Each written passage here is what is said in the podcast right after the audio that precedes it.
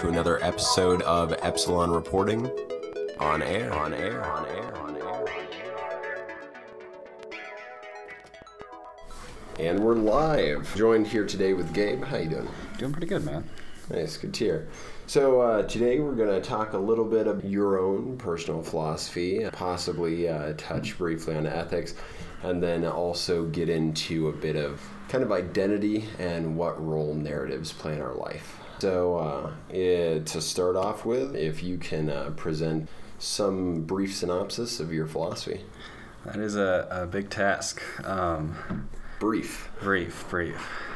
So I think the framework that I am operating with these operating with these days is one that's based in what's called virtue ethics. Virtue ethics is this idea that uh, moral, questions aren't necessarily about what you should or shouldn't do, but is a lot more about who you are as a person, what sort of characteristics you have, what sort of behaviors you have. And so the, the framework that I'm operating with is very much influenced by people like Aristotle and Ayn Rand, in which I'm trying to just be the best version of myself. And I think that's kind of the right way to live for everyone. Yeah, yeah, absolutely. I think that uh, naturally, unless there's an extent of uh, like some sort of mental illness, if you're living your, if you've devised a certain way of living your life, you've rationalized that it is like a beneficial and sometimes people even rationalize that it's a morally better way to live your life.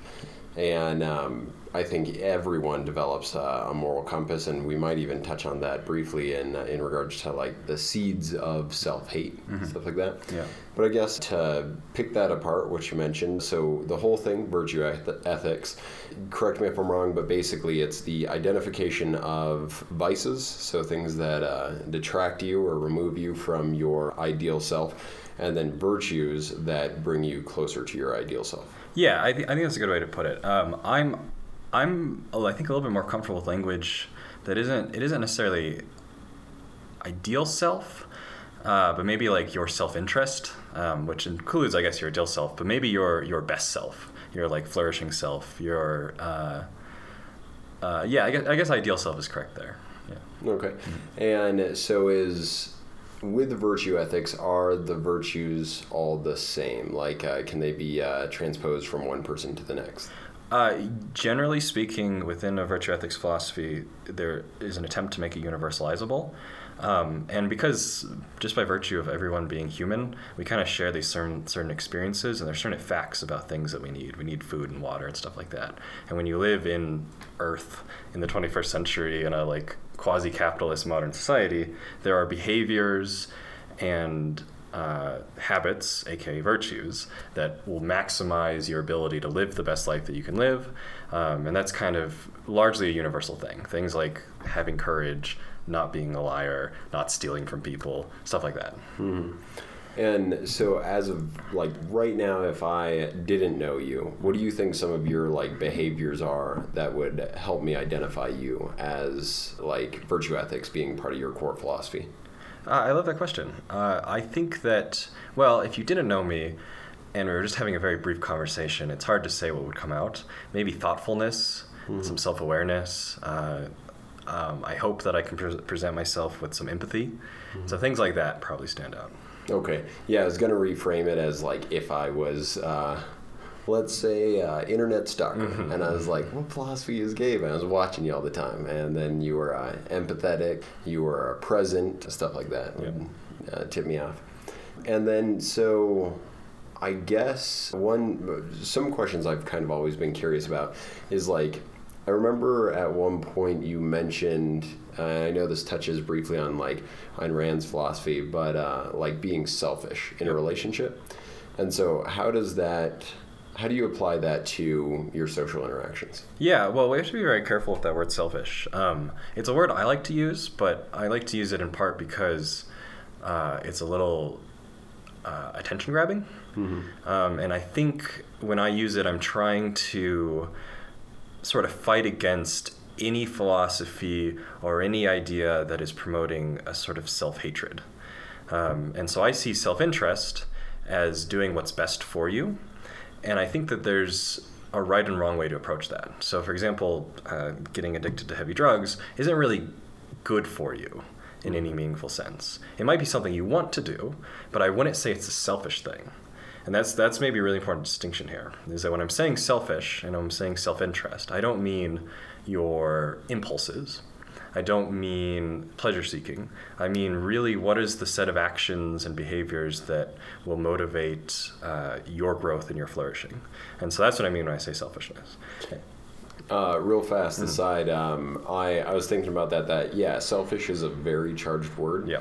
And so many of our words are incredibly charged, and I think that presents kind of a minefield or a, uh, an obstacle course sometimes for linguists and or just uh, daily people trying to communicate effectively.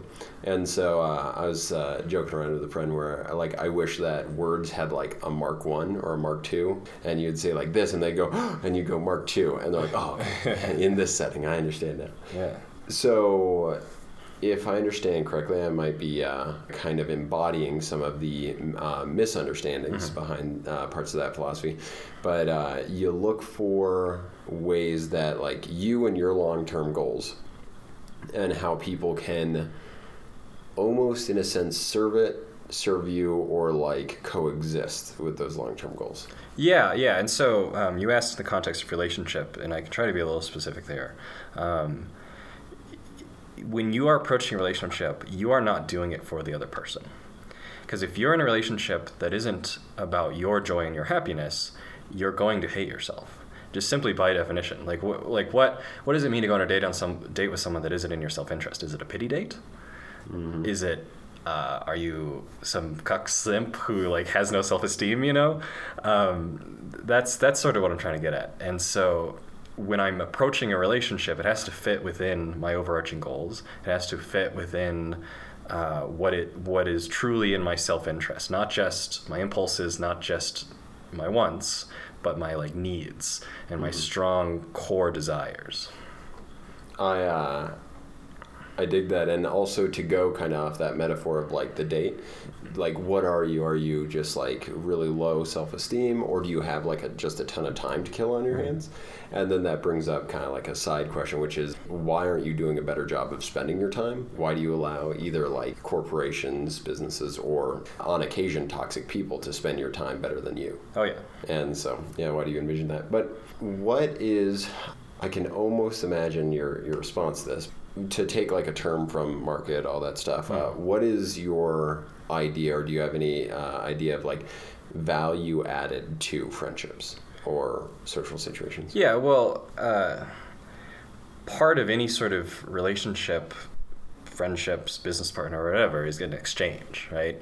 Uh, I don't want to spend time with people that don't want to spend time with me, and they don't want to spend time with people who don't want to spend time with them. There's if I'm hanging out with a friend, is because that friend makes me laugh and I make them laugh, you know, or we have some sort of exchange of ideas that benefits us. It has to be mutually beneficial. Uh, I think a rational person of self-esteem doesn't want to spend time with people who are slaves, who are uh, just fanboys of them. They want to spend time with someone who's kind of a peer and someone that they're both getting this exchange of benefit from. Yeah, yeah, that makes sense. And then, um, are social interactions necessary for you to accomplish your goal? In general, uh, or, sorry, sorry. Are you asking that if, in general, having social interactions like relationships with people, like, is that in people's self-interest and in my self-interest? Yeah. Yeah, yeah, of course. Mhm. Uh, I think you would have to be dealing with some very severe mental issues if connecting with other human beings wasn't an important part of your life. Yeah, yeah, I guess like uh, we are wired to crave that connection, Yeah. but I could think of people without mental illness, like um, certain programmers or something like that, people that uh, kind of that um, the stereotype of coders, and then also like survivalists or something like that. Uh, they have probably a way different version of how you uh, interact with a social situation. Yeah, I mean, if authentically you can be uh, fulfilled and flourish and be super happy without it, then all the power to you. But uh, I I can't think of anyone I know off the top of my head who is like that and is actually happy. You know. Uh, yeah, probably Yeah. because like we're both uh, pretty social people, and I, I don't have too many lumberjack friends or survivalist friends. Um, and then uh, in that case, like I know we've uh, talked about it briefly in the past, but uh, like what would your uh, kind of with the whole virtue ethics? What is your ideal self? Ideal self. So it, it, it's hard to paint a really specific image. I can use some broad strokes here. Hmm. Uh, I want I like being someone who embodies self-esteem in an obvious way, where like the way I carry myself in conversations or interact with other people, it's kind of obvious that I'm comfortable in my skin. Mhm. I like being someone who's productive, uh, in the sense of not just like grinding away at a nine to five that I hate or something, but in the sense of like having goals and actively trying to achieve them and putting real effort to that. And it's something that is a high priority. Um, I like pursuing my creativity and those sort of tendencies. Um, I like being the type of person who's well read and kind of can explore ideas. And so I would just say, think about the things that I obviously sort of love. Like I love building projects, I love reading philosophy books, and just crank those up. And that's sort of the idealized version of myself. I love it. I think you're honestly relatively close to it. Um, so I, I've been like personally wrestling with this, and uh, in one of my classes, we're talking about the whole like uh, intrinsic, extrinsic motivation, all that stuff. And um, I was thinking about like what I do because I have like an ideal self, of course. Yeah. I think a lot of it is weirdly narrative based and like uh, what I. Uh, what what is it? There's like a theory of consciousness, which is like uh, the. Oh, damn, I should have done some more research. It's like the mirror theory or something, uh, where you are. You walk into a room, uh, theory of self, and it's like you walk into a room and you think of how other people are seeing you, and then you act to fulfill that. But the whole thing is cyclical. It's all in your own head. You're imagining what other people are seeing and I uh, that definitely resonates with me because a lot of my uh, like the same virtues you listed off, like hardworking, determined, focused, stuff like that. I do, but a lot of the uh, the reason, the underlining reason, is because of the image that I want other people to see of me. Yeah. And so it will help me like achieve a lot of my goals. And long term, my goals, real succinctly, is just to like maximize honest, wholehearted, and effective communication. Um, so that goal leaves. Well, it definitely deals with people, but some of my the elements of my idealized self uh, are like what other people can see of me. So I guess to to sum up all of that that I was just saying is that I struggle sometimes caring too much what someone else thinks. Uh, what's your experience with caring what other people Uh, think? you know, I actually have a, a roundabout answer. There is a play written by a French philosopher named Jean Paul Sartre, uh, who's known as like the existentialist. And he, he has this play called No Exit, which is where the line hell is other people comes from. And the premise of this play is that there are three people in, uh, I think it's supposed to be like a hotel room, and there's no mirrors in this room. And they slowly discover that they're in hell, and that their unique torture here is that each one of them has to wrestle with the identity they have for themselves and the refusal of the other people in that room to recognize their identity. And so there's this. So that so for example, there's one character who uh, viewed himself as very brave, and he dodged the draft, and he constructed this narrative, this justification that it was him bravely standing up for pac- pacifist principles. Um, but the other people in the room refused to let him have that, and they sort of uh, view him instead as a, this coward who just pussied out. Um, and there's this very, very difficult tension that happens in our lives and happens in our experiences where we have these images of ourselves that sometimes conflict with how other people view us, and that can be uh, literally hell. The best thing is when we're interacting with other people and there's this feedback loop of positivity of the ways that we view ourselves in a positive light reflects the way other people view us and it just kind of spirals in a positive direction. You can think of the scenario of like uh, say you're playing with your dog and you're like pretending to box at the dog and the fact that the dog isn't cowering and it's acknowledging that you're playing gives this really great feedback loop of like you are trying to communicate something about yourself authentically and that is being received correctly and that's being then sent back to you, and you sort of grow from that. And uh, that's absolutely something I seek out is people who understand me correctly, and uh, in the areas in which there's a tension between how I view myself and how they view me, those are the best relationships are ones where that's an opportunity to grow instead of something that can be damaging. Mm-hmm. And uh, I I love that, and actually, I uh, with you mentioning uh, elements of the the play No Exit, mm-hmm. I immediately think of like different. Uh, I I feel like Lovecraftian County, I think it was called. Uh, they had an episode that certain parts of that mirror mm. uh, the the setup of that play, and so now I'm like, oh my god, is that uh, was that the inspiration? Honestly, it's a very very famous play that's influenced a lot of stuff. So, so I guess for you personally, do you think you struggle with uh, taking into account like what other people think too much, or no, not at all? Yeah, not not too much. Um, like I mean, there's a handful of people in my life who I care a lot about what they have thought about me, mm-hmm. uh, romantic partners, for example.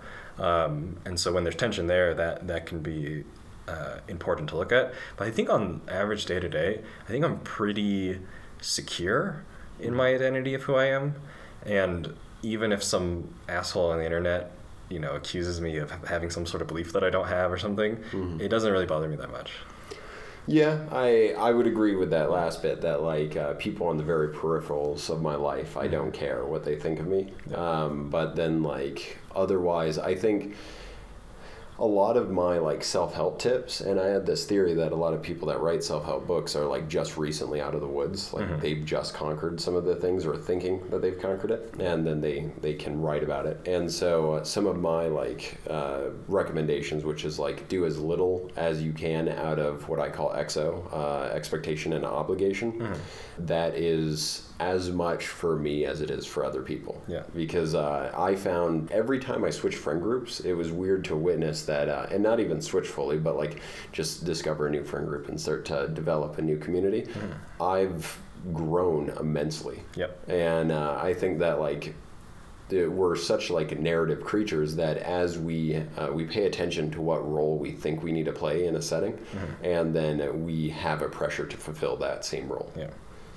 So, um, but yeah, I, I, figured you would have an answer similar to that because I remember uh, the other day we were talking and you mentioned that like uh, if people reach out to you to like check up on you, it doesn't like it, it's cool, it's whatever, yeah. but it's not a necessity or anything, and it doesn't like uh, punctuate your your day or yeah, yeah, yeah, yeah. It's it's not gonna like super bring me up the way it seems to bring other people up. Mm-hmm. Um, I will say that uh, when the messages are a little bit more specific I, I find a little more compelling. Like if it's uh, a specific question about something going on, or if it's a specific suggestion, or like uh, let's go hang out and do this specific thing. Mm-hmm. It's it's those general ones where it's just like, hey, how are you doing? That sometimes feels like uh, it's a hit and a miss. Like this person's attempting to connect, mm-hmm. but uh, it just is whatever. I'm kind of just shrug it off. Mm-hmm. I know people that have struggled with like almost driving them nuts with searching for what they see as the truth. Mm-hmm. Um, do you think you've ever like had uh, an insatiable or tenacious uh, approach for the truth, or what I could uh, uh see as authenticity? Uh, yeah, I care a lot about the truth, um, and it is a motivating factor in what drives me to read all the time and explore ideas. Mm-hmm. Uh, I think part of why it's a little bit easier for me is that truth is often inter, inter, interconnected with practicality for me. Mm-hmm. Um, and so, and an obvious example of that is the way I approach ethics, right? Is it's not just what are these abstract principles that I will never actually encounter. It's mm-hmm. how do I live my life on the day to day. And so, yes, I care a lot about truth. I believe truth, capital T truth, is a thing that can be discovered and can be known, at least in some cases. Mm-hmm. Um, and actively trying to seek it out. I guess that leads into ethics. Yeah. Uh, if you had a same kind of brief synopsis of your ethics, what would it uh, what would it be? So, I I think how I approach virtue is kind of that. Um, sometimes when people sometimes people make a distinction between like morality and ethics, and I don't think that's a very useful distinction. Um, I could dive a little bit deeper into the ethical like the ethical views that I have and how that applies to things like political philosophy, stuff like that. Um, but yeah, the the explanation I gave of virtue ethics, I think, I think is sufficient to kind of describe how I think about right and wrong actions. Hmm. I guess to uh, well get into it, uh, uh, kind of 101 Yeah. elements. I guess what role do does uh, uh, or do ethics play in our life? Uh, they are probably the most important thing. Because the ethical question is like, how should I act and what should I do or not do? Um, and so every single time you're faced with a decision, in some sense, that is a matter of ethics. Um, uh, Ayn Rand basically explains that like having ethics is about having a set of values um, and having kind of the right set of values. And in order for a living thing at all to exist, it has to have values. Values are things that a living thing seeks out uh, food, water, sex, movies, whatever.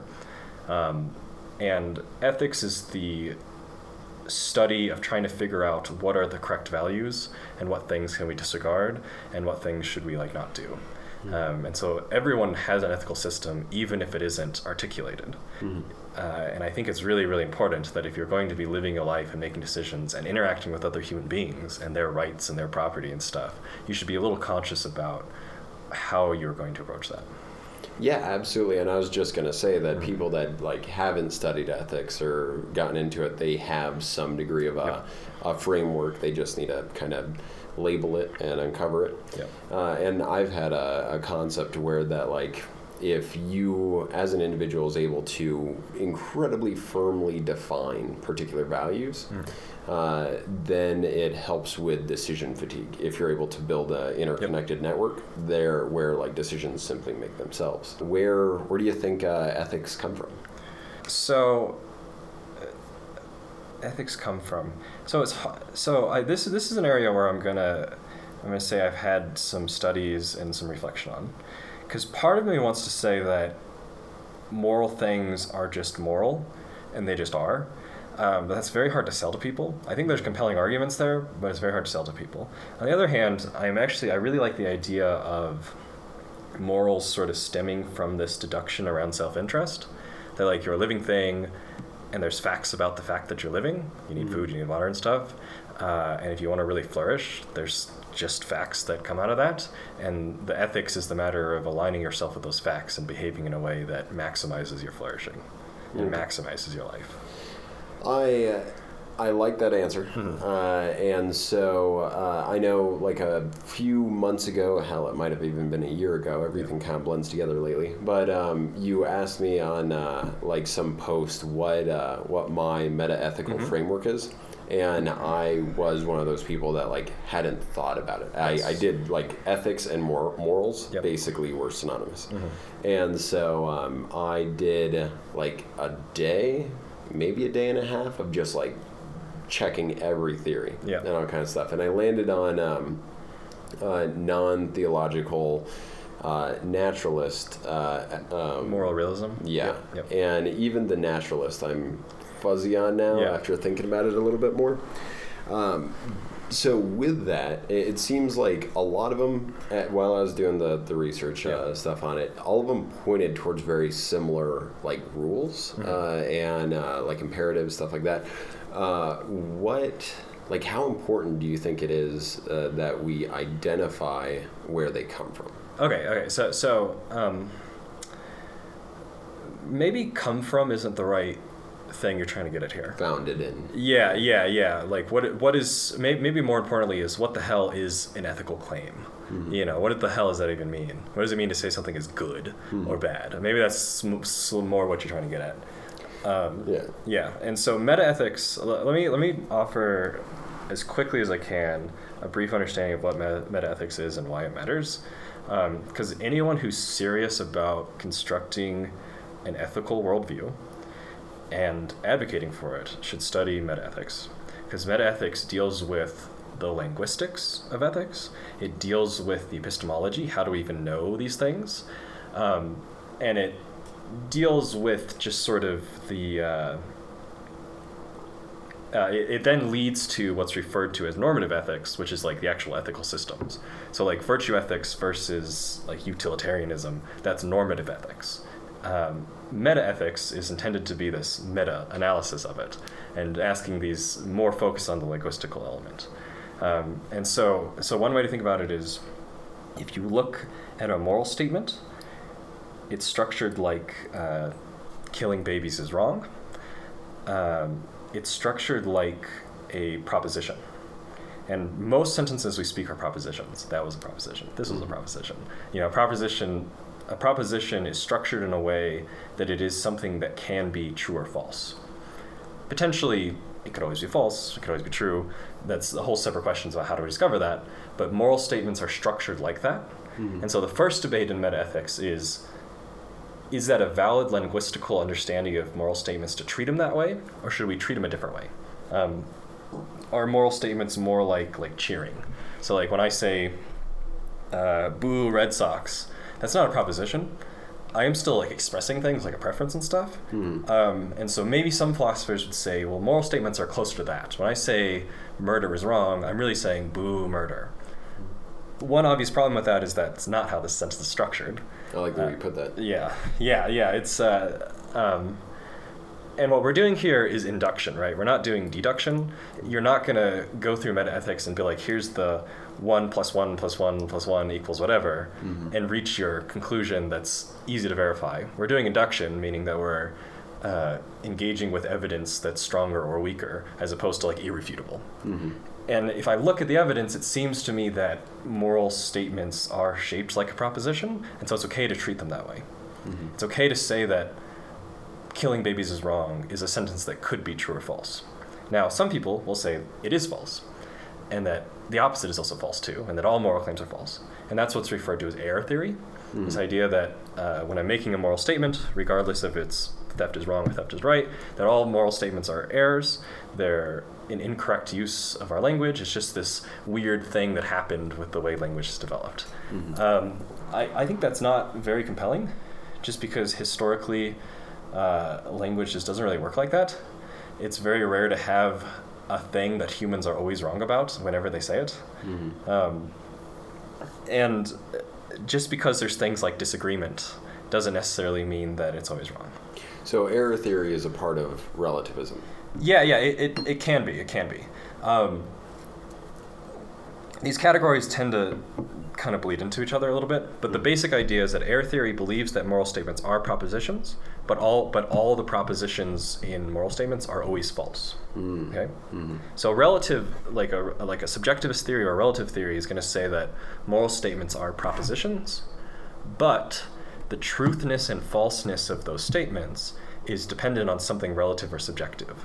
Uh, subjective usually means dependent on the subject. Mm. Um, so we so like a relativist or, or subjectivist might say this is wrong to me mm-hmm. um, but it doesn't necessarily mean it's wrong to you the contrast to that is an objective theory objective here meaning in the object um, what is often more usually more referred to as moral realism which is sort of what we were talking about a little bit earlier mm-hmm. um, this idea that when we have moral statements like killing is wrong the truthness and falseness is dependent on some sort of objective fact of reality and not dependent on the person who's speaking it. It's not dependent on the subject. Mm-hmm. Um, and so, what you described earlier was you talked about natural moral realism that was non-theological, mm-hmm. which is this, which, if I understand correctly, is this position that says moral statements are propositions. These propositions can be true or false. The truthness and falseness is subjectively determined, but it but it doesn't come from a God, mm-hmm. um, which I think is very very compelling the natural part of it usually implies that that goodness can be equal to some sort of natural property, uh, perhaps happiness, uh, you know, perhaps utility or something. Mm-hmm. In contrast to that, there is non-natural moral realism uh, that can mean a couple different things, but usually it means that the moral thing, like goodness and badness, isn't some sort of natural property. It's something immaterial, something abstract. It mm. still exists, um, but it's not. It can't be simply defined as happiness, or it can't be simply defined as utility. I think that when you really seriously investigate the evidence and history of moral thought, the only two compelling theories are either natural moral realism or non-natural moral realism. I think that's where the real interesting debates are. Um, A lot of people find subjectivism very compelling. Hmm. I don't.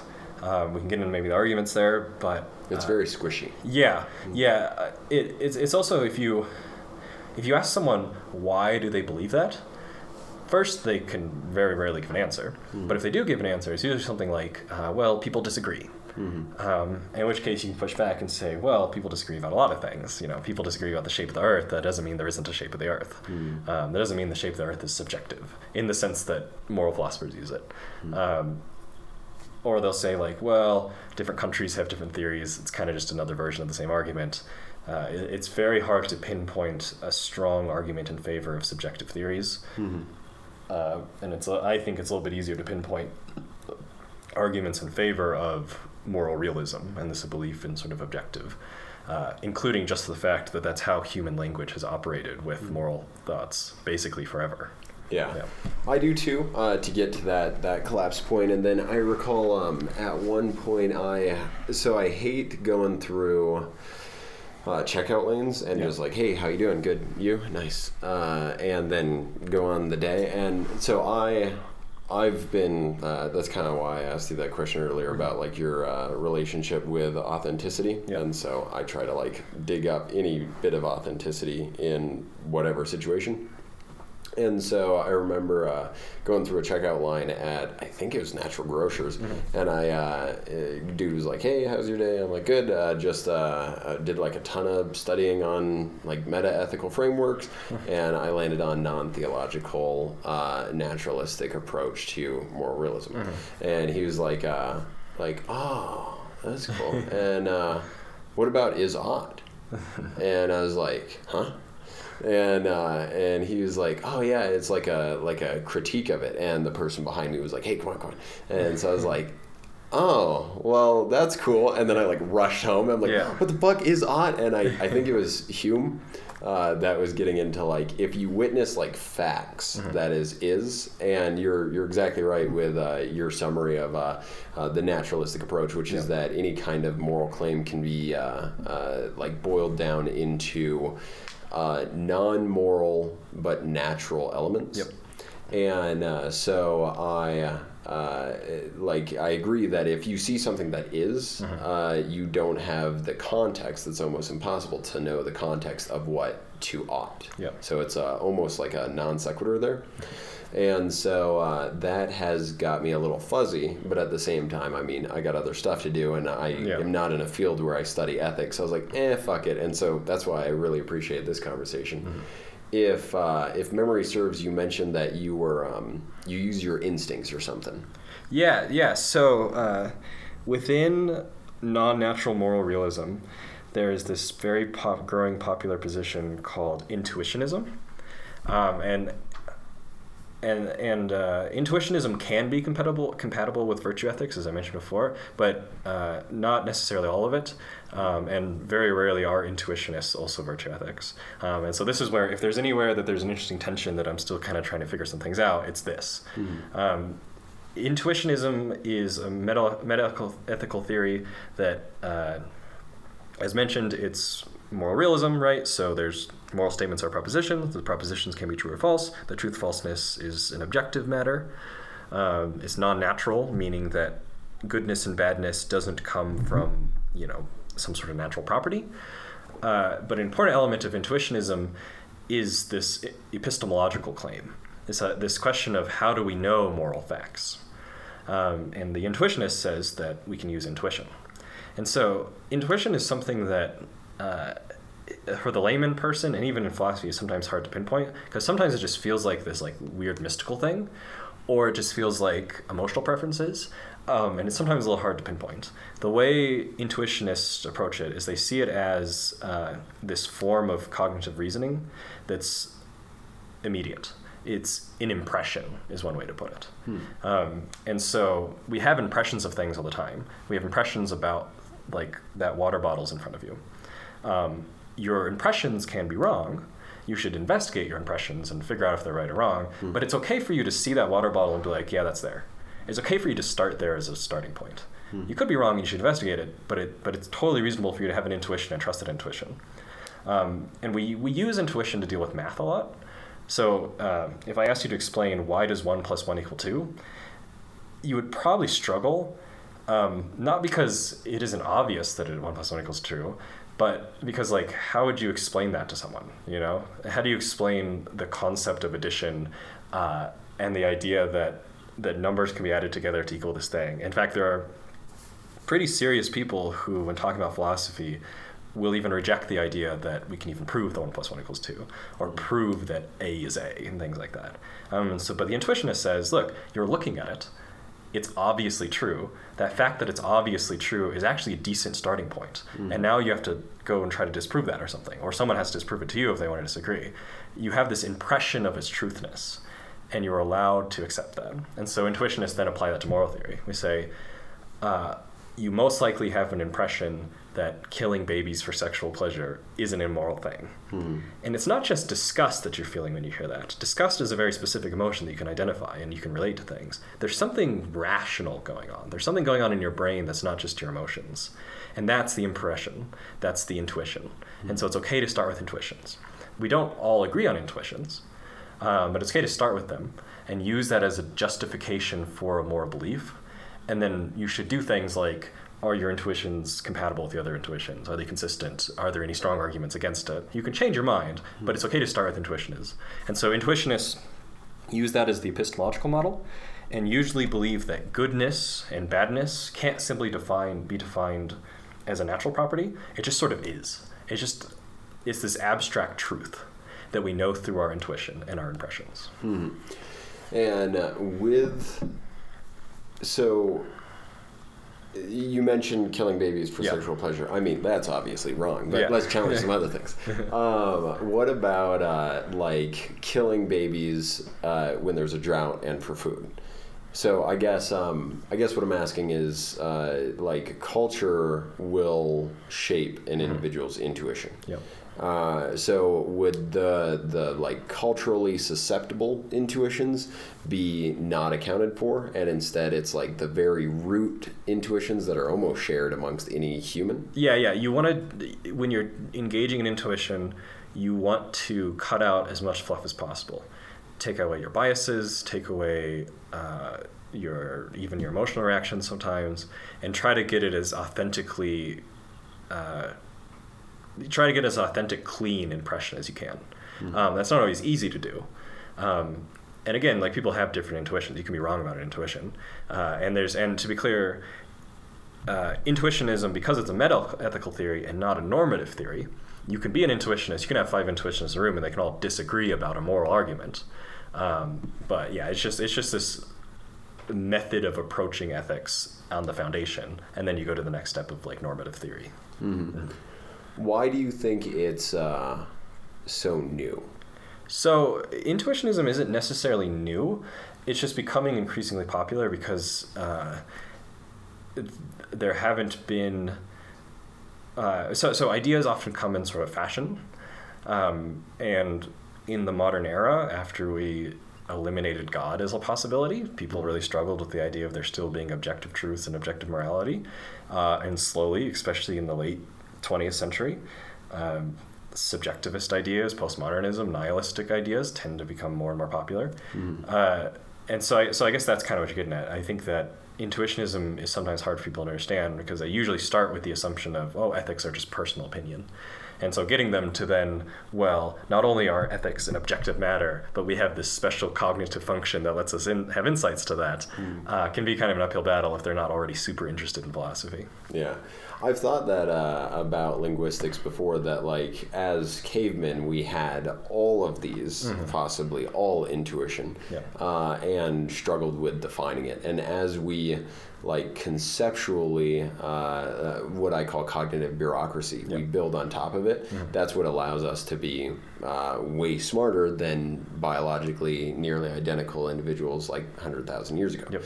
And so um, I'm curious if we, because we're far from the, the peak, I'm yeah. sure we will, uh, through different branches of linguistics, be able to uh, even finer tune yep. Uh, our definition.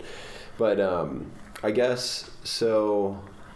To play with that a little bit, uh, I know you are also to use just a real quick word, which I know we're gonna dig up the nuance, but uh, ANCAP, anarcho-capitalist. Yeah, yeah. There's a lot of nuance here, but definitely anarchist uh, in favor of things like free markets. Yeah. hmm So you uh, founded on the idea that everything needs to be um, uh, like voluntary, uh, voluntary, like Yep. people uh, uh, like opt in to systems. Um, what do you? Uh, because I've played with this idea a bit. Like, what do you think of like any sort of law or anything to, like, if you saw a baby in the hot sun, living baby, uh, do you think there should be any sort of a like requirement that you report? Oh, uh, so uh, there's a couple different answers here. Um, yeah, so yes, I do believe everything should be voluntary. By that I mean that we should respect consent. That consent should be like the highest moral principle. Um, and if you're getting into virtue ethics, that's a branch of justice, is the virtue you're trying to embody there.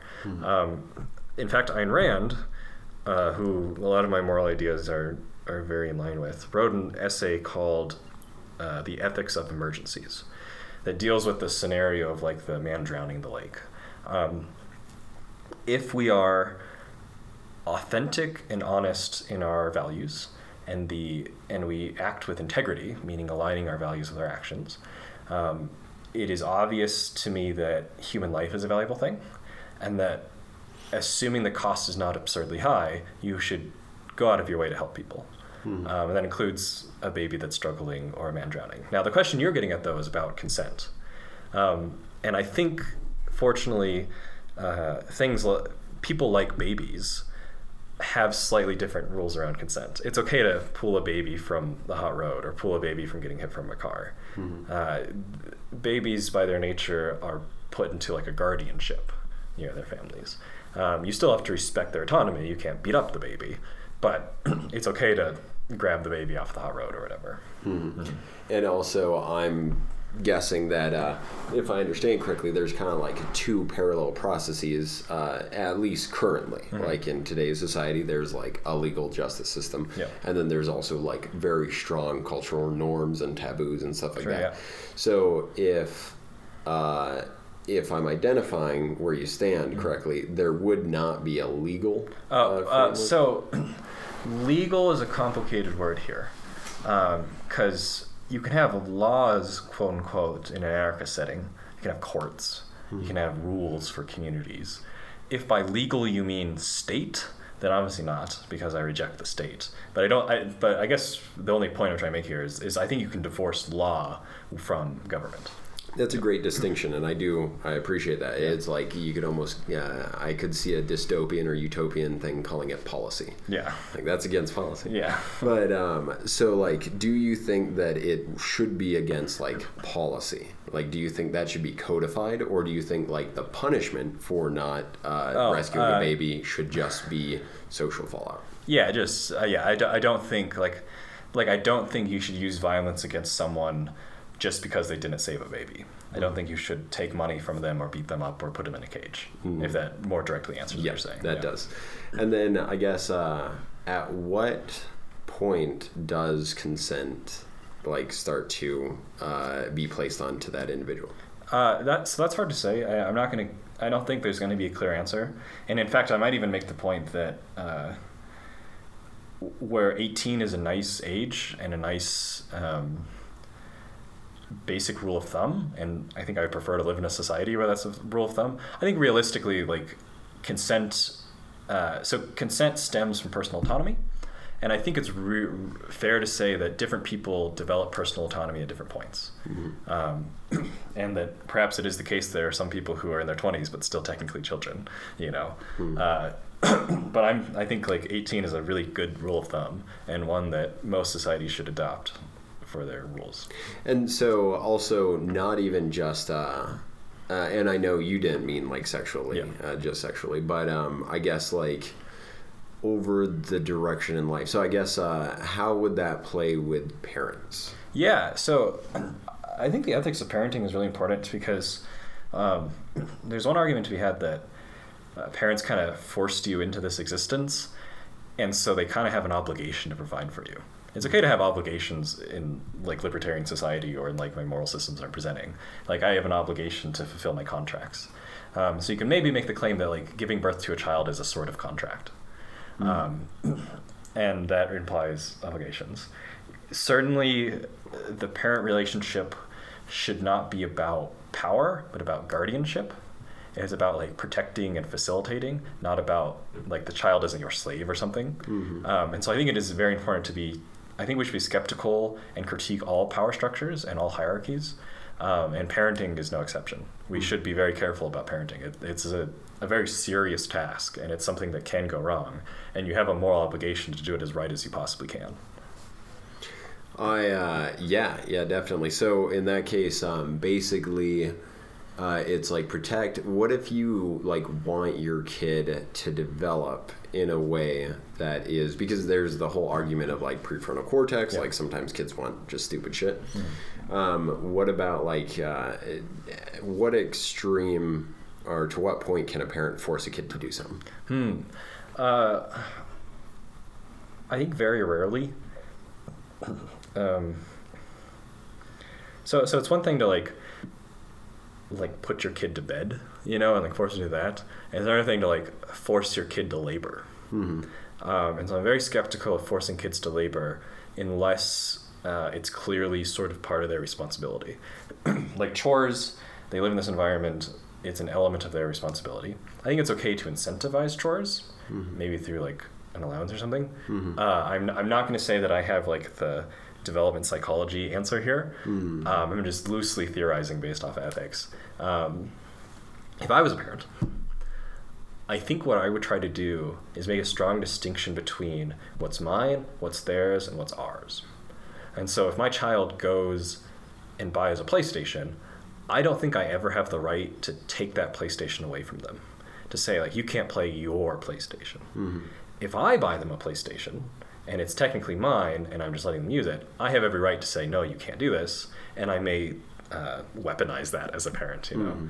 Um, on the other hand, some things are ours, like the kitchen, for example. I bought it, but we're living in it together, and we're like living in this environment. And so I think they have some sort of uh, responsibility there to like clean the kitchen or something like that. Uh, but I don't think you can, you know, uh, force your kid to go get a job super early on or something. Yeah, and uh, and I've thought about that too. Is like there's like a baseline where like I'll be a loving parent and help to develop my child, Yeah. and then I will almost get them stuff to reward them, Yeah. but also, and who knows, maybe it makes me an asshole, Mm. but like use it to uh, or as leverage Yeah. and be like, oh, you can't have that now, or some extent of like grounding. Yeah, I, I think uh, what's really important though is that they do at least have some sort of sense of ownership over their life, and like, and so if they get a job and go buy something, it's theirs. And I think it's really important to respect that mm-hmm. um, because they sh- should understand that if they want more autonomy, they need to go get it. Mm-hmm. You know that it's something that they can achieve, and I will respect it. you Yeah, know? that's a great thing to respect and also reinforce. Yes, yes. I was uh, I was talking to someone that they're struggling teaching their kid how to handle money and like the concept of money. They're a bit spoiled. Mm-hmm. Yeah. And so I was like, uh, do a like almost don't pay for certain things, Yeah. but uh, give them an allowance uh, when they do like appropriate things Yeah. and uh, like earn the allowance, and then let them what they desire like buy for it. So Yeah. I think. Uh, I'm excited for as I uh, approach some level of parenthood Mm-hmm. where I can like, uh, well, hell, I could learn it now or read the books now. Are you telling me you're pregnant, Kenton? Yep. oh, nice. On here, wow. reveal. Wow. But um, yeah. no, I think it. Uh, I'm fascinated with that psychology because there's on certain levels there's overlap between that and like employee psychology, uh, just incentives at the end of the day. yeah. But um, so to get into more of your uh, anarchistic approach, I know I, I've talked to Jim and he's uh, what what's it called? No harm or something. Uh, philosophy that's like Uh, part of the core of it. Like the non-aggression principle. Yeah. Yeah. And so uh, for you, I guess like one thing I've always been kind of somewhat curious about that is Mm. like when is it appropriate to use force to separate like a deviant individual from Yeah. society? Uh, so it's hard to say. I consider myself a prison abolitionist in the sense that I don't think prisons should exist. But putting someone in a cage isn't the same thing as a prison per se. prisons are institutional things. They're large scale structures that have relationships to states and things. Um, I also have a philosophical uh, disdain for punishment as a concept. Um, because, because if, if I respect humans to have certain rights, um, punishments sometimes can violate those rights. Like throwing someone in a cage for smoking pot mm-hmm. uh, is problematic. I think that, however, sometimes putting someone in a cage or throwing them in a community is actually an act of self self defense, which you have every right to do. And so, if I were to say, when is it okay to put someone in a cage, or when is it okay to kick them out of the community, uh, my standard, and I think there's some nuance to be had here, and I'm sure other anarchists would disagree, repeat violent or sexual offenses where it's obvious that they have intent to continue. Um, and so someone kills someone once, this is a terrible thing, and we should find a way to engage restitution and make sure the victims, like the, the family and stuff, are uh, given money or something. And we should do what we can as a community to come together and help this murderer grow and develop and get the psychological help they need. But uh, I wouldn't say you can throw a murderer in a cage for one murder. Mm-hmm. At least not long term. Maybe you can for a day just to figure out what the hell's going on. But like, mm-hmm. yeah. Everyone gets one murder. Yeah, yeah everyone gets yeah. one murder. Nice. Yeah, you pull out the card and you you punch it. Yeah, because because here's the thing. Um, uh, someone might listen to that and be like, "Well, that's fucking limp-wristed, and that's like bullshit. Like you're creating this dangerous society." But uh, the fact of the matter is, is that being morally good and being consistent with our principles means respecting the rights of people we don't like hmm. and the people who maybe even are dangerous. Uh, which is why maybe I'm skeptical of like like punching a Nazi or something. Hmm. Uh, there's some nuance to be had here, but uh, it, it's just if you want to live in a world where we have human rights, we have to apply those to everyone, even the bad people. Mm-hmm. Yeah. I, I appreciate that. And I want to uh, untangle the punching Nazi thing yeah. momentarily, but yeah, I think like um, going back to the ethics thing, I think the the point that they serve is they facilitate both personal development and societal cohesion. Yeah, and so uh, yeah, I definitely think that people, especially like younger people, going back to like kids being kind of idiots mm-hmm. sometimes, um, people make horrible choices and one sadly like just i want to i can hear people objecting to parts of this or like yeah. projecting onto it like sexual assault uh, in like today's society i think is uh, uh, it does need to be handled, yeah. and then also uh, like systemically, certain societal elements allow it to happen, like sure, at yeah. colleges or something. So outside of that, kids do stupid things. Yep.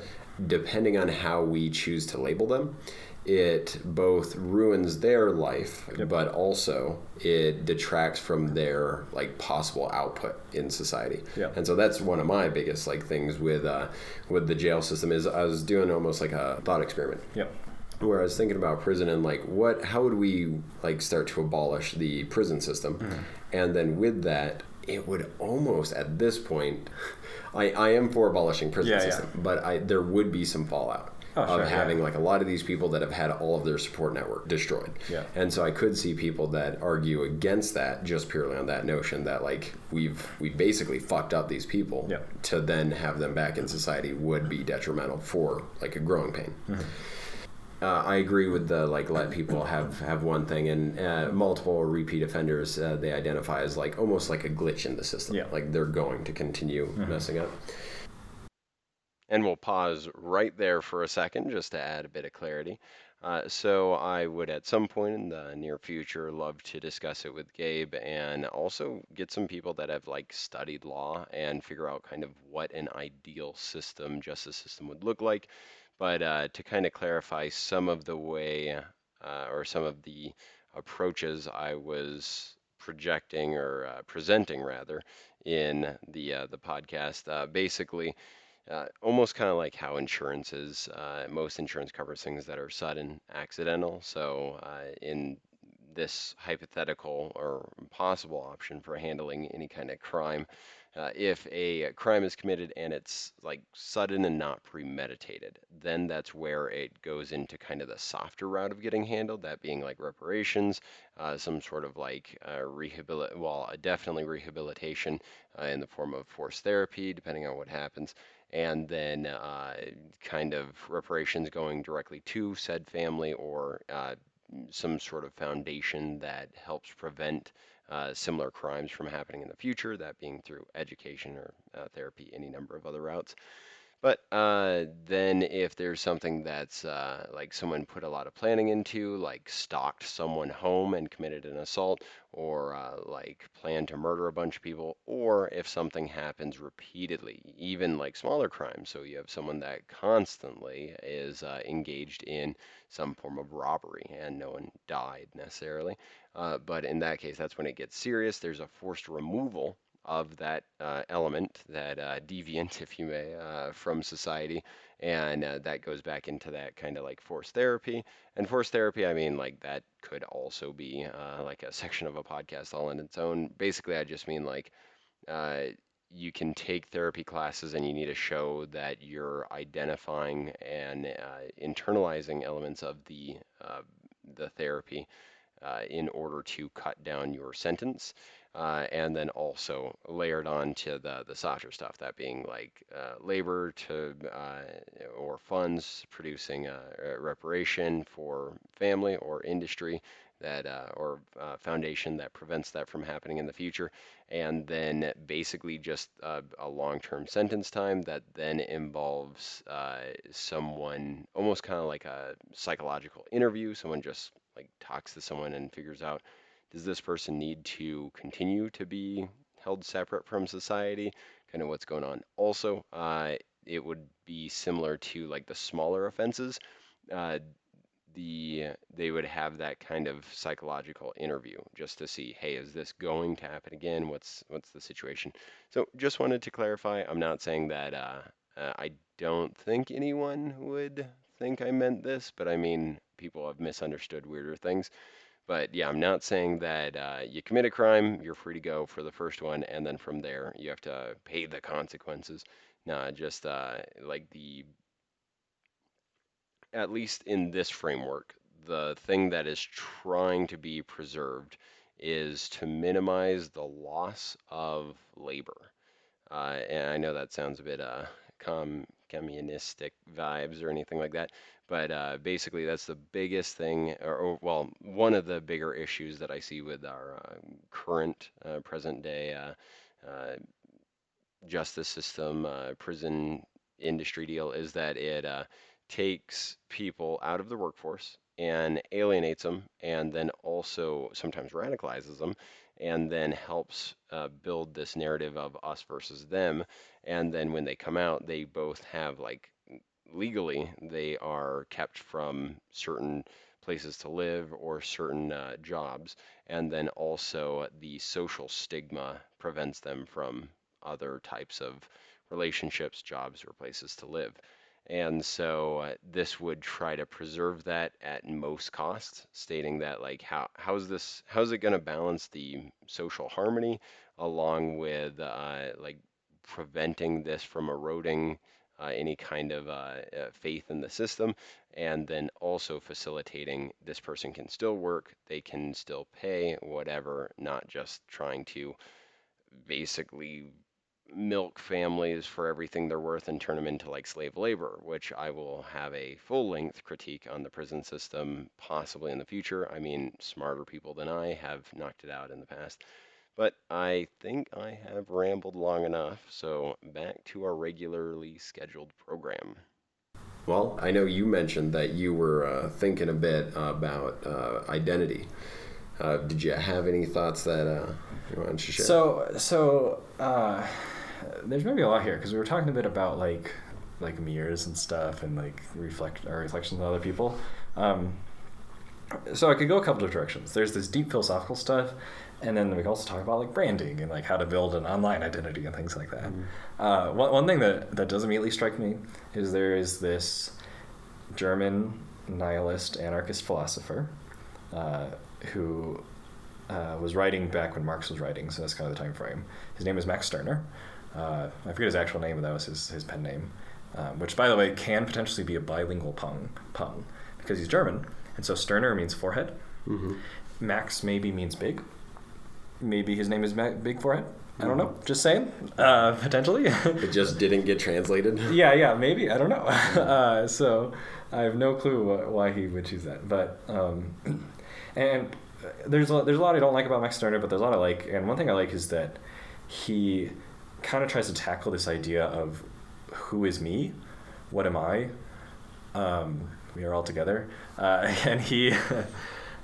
Uh, yeah, yeah, yeah. You could uh, you could see this almost as like a deconstruction. So so we say things like, "I need to go to work because I am a McDonald's employee," or "I need to buy my wife flowers because I am a husband." And from Stirner, there's an error in that. You're not actually a McDonald's employee. You're not actually a husband. You're you. These are external things. These are labels that are put on you by society. Uh, but th- there's only really you and even even your name Kenton can't really accurately identify who the hell you are, right? And so what he suggests is that when you're thinking about your reasoning for doing something, don't start with I'm this thing that society says. Start with who am I? What do I want? Authentically as deeply as possible. Um, as you can see, there's some overlap with some of the other things I believe. Um, Stirner's obviously I mentioned a little bit more nihilistic in this, and there isn't like a clear set of ethics or something. Um, but but that, that's one area that worth thinking about. Uh, are you you in some abstract way that's very difficult to define, or are you a mother, or are you a McDonald's worker or something? And I think more accurately, you are you uh, in this way that is almost impossible to fully articulate. And maybe there's some beauty to there in the uniqueness of it. Um, but that, that's one thought that has crossed my mind when it comes to identity and thinking about who the hell we are. Yeah, absolutely. I um, so I think one I want to check out Max Steiner. Max Stirner. I will send you some links. Uh, He's very complicated, but very wonderful. Um, so with uh, I'm fascinated with just narratives in general Yeah. and how that's how we like interact with reality. Yeah. Uh, we interact with narratives, and those are also a degree of inertia for ourselves. We Mm-hmm. are uh, embodying a narrative, and so uh, there's this. Uh, this book i can't remember the guy who wrote it. Uh, one I, I admire and i appreciate your ability to be like this guy wrote this book. I'm like i read this one book i can describe the Yeah, cover. Yeah, yeah. uh, but uh, it's called nonviolent communication. Okay. And uh, there's a part in that that he's talking about, uh, like uh, talking to a teacher, and she's like, "I hate writing." Um, because or no i hate grading my students uh, but i have to. I have to grade my students. And uh, so uh, because that's like company policy or school Yeah. policy and so he said that whole thing reframe it Yep. with i want to grade my students because and then finish Yep, it yep. and so she was like i want to grade the students because i want to keep my job Yeah. And uh, she's like I don't, I don't like saying it that way. And so uh, that is that was a beautiful like realization of that she may not be uh, possibly she wants Yeah. to teach but not in that setting. And this is kind of vaguely related and we'll get back to identity but uh, it's i think that forces her to take responsibility for her actions and what she's doing and place it onto herself instead of her identity as like a Yep. And uh, that's one of the benefits of uh, like calming down in a situation breathing and acting instead of reacting is one i think we make better decisions calculated decisions when we act but it also helps with the way we uh, correct ourselves because oftentimes if we're reactional and we mess up uh, the blame as we kind of trace that that string of blame uh, it's easier to place it on whatever was making us react and so then it calls for less action to change Yep. and so uh, i heard this great uh, well actually i i morphed it into a, a better saying uh, but I, it was like a long paragraph in a book but basically bad things in the world don't happen because bad people increase it happens because uh, responsible people, the number of responsible people decrease. Yep. And so it goes into like the Nuremberg trials where like all the Nazis were like, I was following orders, something like that. And that leads into like a weird element of group dynamic of like uh, group polarization and uh, and uh, uh, radicalization, stuff like that. Yep. But um, I think that identity is incredibly important to pay attention to because one, it leads to going back to earlier uh, a very sustainable version of intrinsic motivation. Yep. And I think an element of that is pride.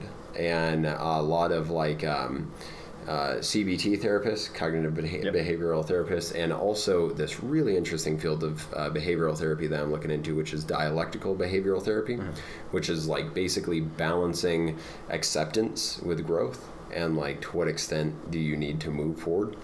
And uh, so with uh, to rewind back to the, the pride comment, I think uh, pride is incredibly important for an individual to motivate them, but also for like society and like therapists uh, to have any impact on uh, inducing change. And I've definitely talked to people that uh, are lacking pride, and they acknowledge that they're a huge piece of shit, and then they don't like it, it's hard to uh, coerce them or uh, or motivate them to change Yep. uh, outside of that. But um, yeah, so you uh, was that the extent, Max uh, Stirner, the extent of the philosophical approach to identity? So, Max Stirner's work is a little bit more complicated than that. Uh, much of his work is about critiquing narratives in general. Uh, it's important to understand the context here. Um, Stirner, by virtue of hanging out with people like like Marx, he was a student of Hegel, and Hegel's work is what's called, uh, so often referred to as dialectics. Um, and it's this idea of thinking about a progress of history through this sort of tension of ideas that are perceived as opposites, but in many ways overlap in important ways. Um, and so maybe you can see like like the evolution of democracies coming between this tension of of feudal societies engaging the sort of anarchistic tens- tensions of of the peasant class. And that kind of battles out maybe literally but maybe just sort of in the, the ideas how they clash leading to something like democracy. And it happens through a series of a ton of overcorrections. yes yes. So Stirner hated this idea. He thought it was very stupid. Uh, and so his work is about critiquing dialectics and critiquing these narratives that we try to draw about history and humanity because if under any real serious scrutination it's never that simple um, and for Stirner, many of these things, uh, dialectics off, uh, these sort of historical progressions often assume that there's some kind of grand arching end goal that it's reaching towards, human freedom or something. And so Stirner rejects these. These are abstracts that do not have any meaning, that are just as pointless as believing in God. So Stirner doesn't believe in morality. He doesn't believe in personal responsibility in the sense of there being some sort of obligation. He doesn't believe in governments. He doesn't believe in laws. He doesn't believe in these sorts of things. Uh, and he even openly said in one of his writings that even if his ideas led to a deeply terrible, chaotic society with people murdering each other in the street, he does not care. Because he thinks what he's saying is accurate as a critique of, of all these sort of concepts. Um, and so, as much as I think there's a lot of interesting, sort of inspiring personal philosophy stuff to Adam Stirner about asserting yourself authentically and transcending these arbitrary obligations that you've been presented with from tradition or governments and critiquing these sort of power structures and the ideas behind them, I think. Uh, I wouldn't take it as far as Stirner does, and I think he's incorrect. I think that there are some obligations out there, uh, even if he would like to reject them. Did Hitler use any of his writing? Uh, Max, no, no. Um, and in fact, Stirner would be very actively anti-Hitler, right? Because Hitler is justifying his work through this sort of vision of the ideal human, uh, which Stirner would think is nonsense. And The whole narrative of an ideal. yeah, yeah, yeah, yeah. So Stirner is kind of a proto-postmodernist So- before postmodernism is a thing. He gets rid of narratives, no more narratives. Yeah. So the bad version of his philosophy that he could foresee is like complete crazy anarchy or something like that. Uh, yeah, yeah. Um, and so he was an anarchist. Um, and his ideas have since influenced anarchists. And in fact, actually, uh, there's a really good example of how his ideas can be kind of dangerous on a personal level. In France, uh, the turn of the 20th century, there was these anarchists that were referred to as the illegalists, um, whose basic idea was that fuck laws, fuck morality, we're just gonna do crime. uh, be gay and do crime. That was their philosophy, and they were heavily influenced by Max Stirner explicitly. Um, and as you can imagine, most of them died young and full of bullet holes. Uh, and so, I agree with fuck the law, fuck arbitrary obligations. I agree with pursue your self interest and your growth and seek out the things that you want. Um, the trouble of tension of how I think about Stirner and his work is that uh, it's because it's nihilistic, it's ultimately self destructive, and ironically, therefore, not actually in your self interest. Exactly. So um, I I heard this thing and I need to get into it. Uh, basically, this uh, this guy started talking about how uh, different like patterns found throughout the universe are somewhat reminiscent of uh, like neural nets and like the similar laws of like survival of the fittest. Yep. And so uh, like virtual particles, something like that, uh, don't propagate and they don't even exist. They're not stable because they are uh, basically like physical, uh, having physical properties that are uh, fallacies. And so um, atoms and constituent particles, uh, this gentleman saying, is that uh, they are basically the universe playing uh, eons of uh, neural nets to devise like a very stable reality. It's a weird theory and so i want to look into it. But it kind of reminds me of philosophies. Like one of the prerequisites for a good philosophy is that it needs to be in my opinion uh, is that it needs to be um, scalable Yep. that more and more people need to get it otherwise it'll just immediately die out Yep. i uh, talked to someone that was talking about like they're trying to rationalize like the importance or the uh, justification of suicide. Uh, I was like, I mean, you are here making this debate Yeah. after a long line of people that did not. Yeah, a little self refuting, right? Yeah. Yeah.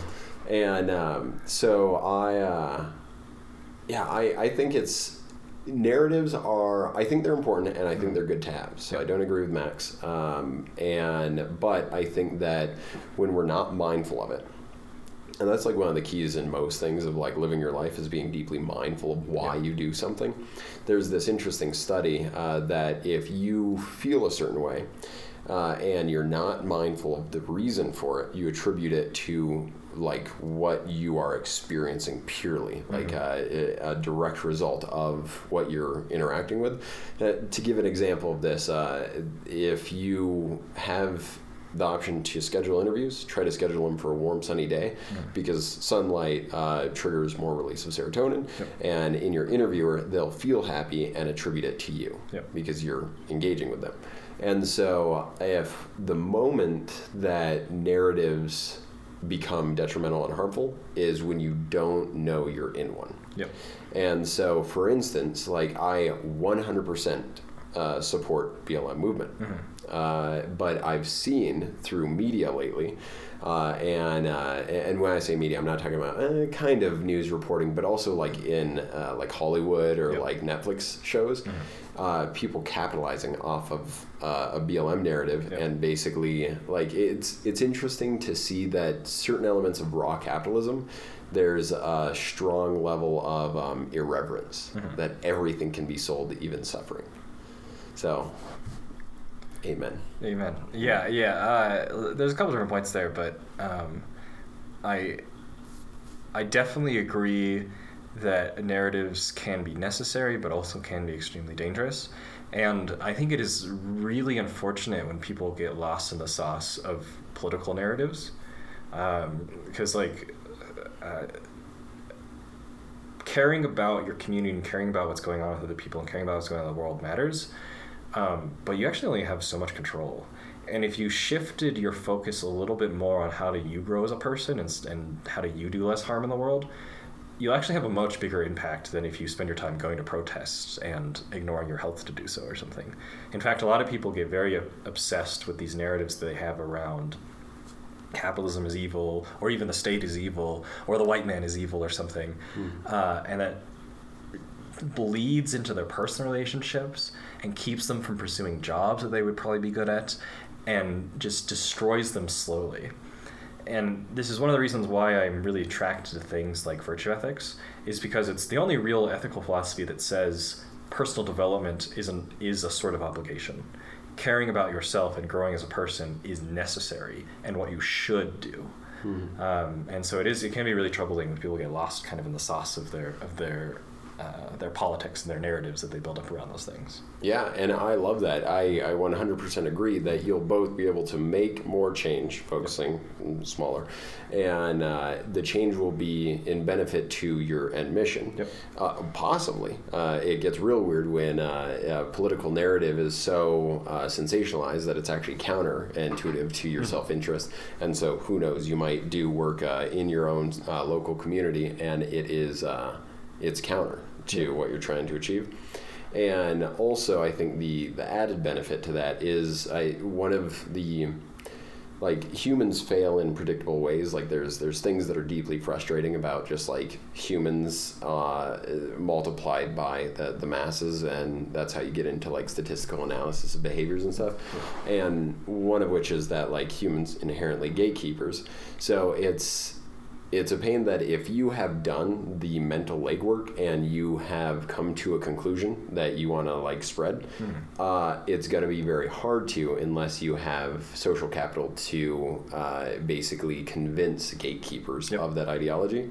So if you were to like, let's say, invest a ton in your local community for mm-hmm. like five years and everyone knew you as that, and then you spread almost any uh, ideology, yep. people would be way more inclined to listen. 100%. Yeah. Uh, and, and, it's interesting because I mean, often the people who get lost in the sauce of their narratives are really into things like understanding privilege and power dynamics.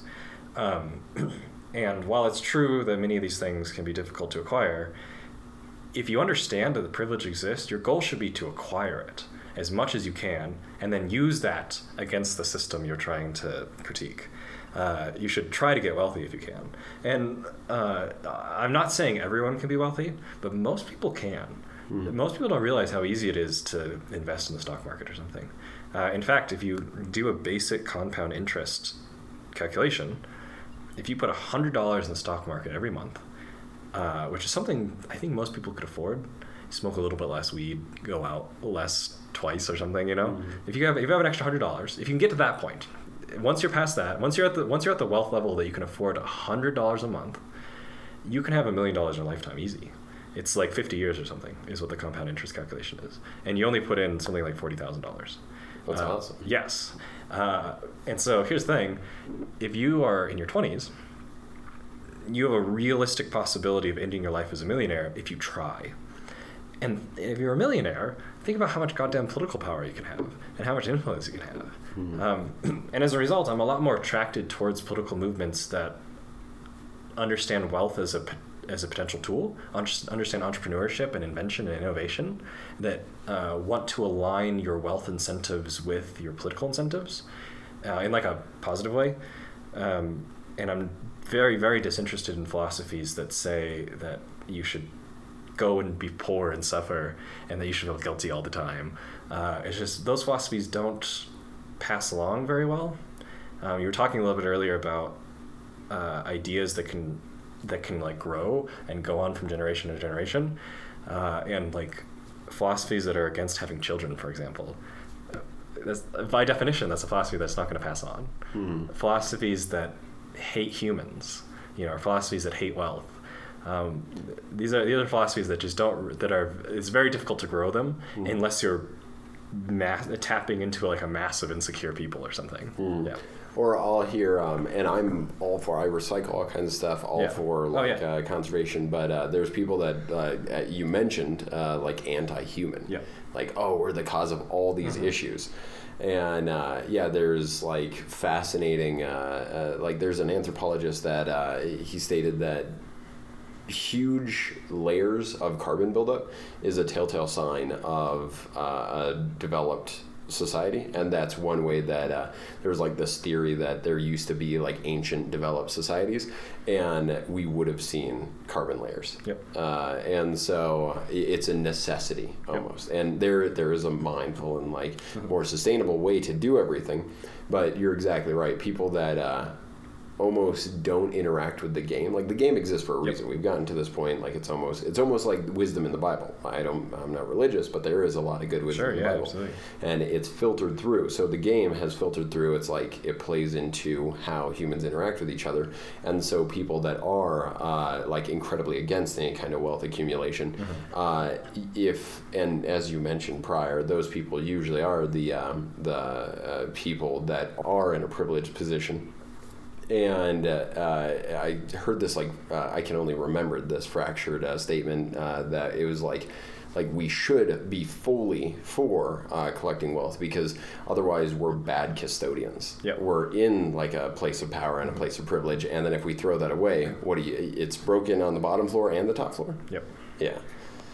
So, um, but uh, otherwise, I, I think that like uh, all of this boils down to as we are more mindful, uh, both of our ethics, our narratives, and what's going on around us, uh, will be more effective. And oh, real fast, uh, just to tie it into one thing I was thinking of earlier is. Uh, like with mathematics, that there's certain people that just agree that, or like think that uh, you can't prove one plus one equals two Yep.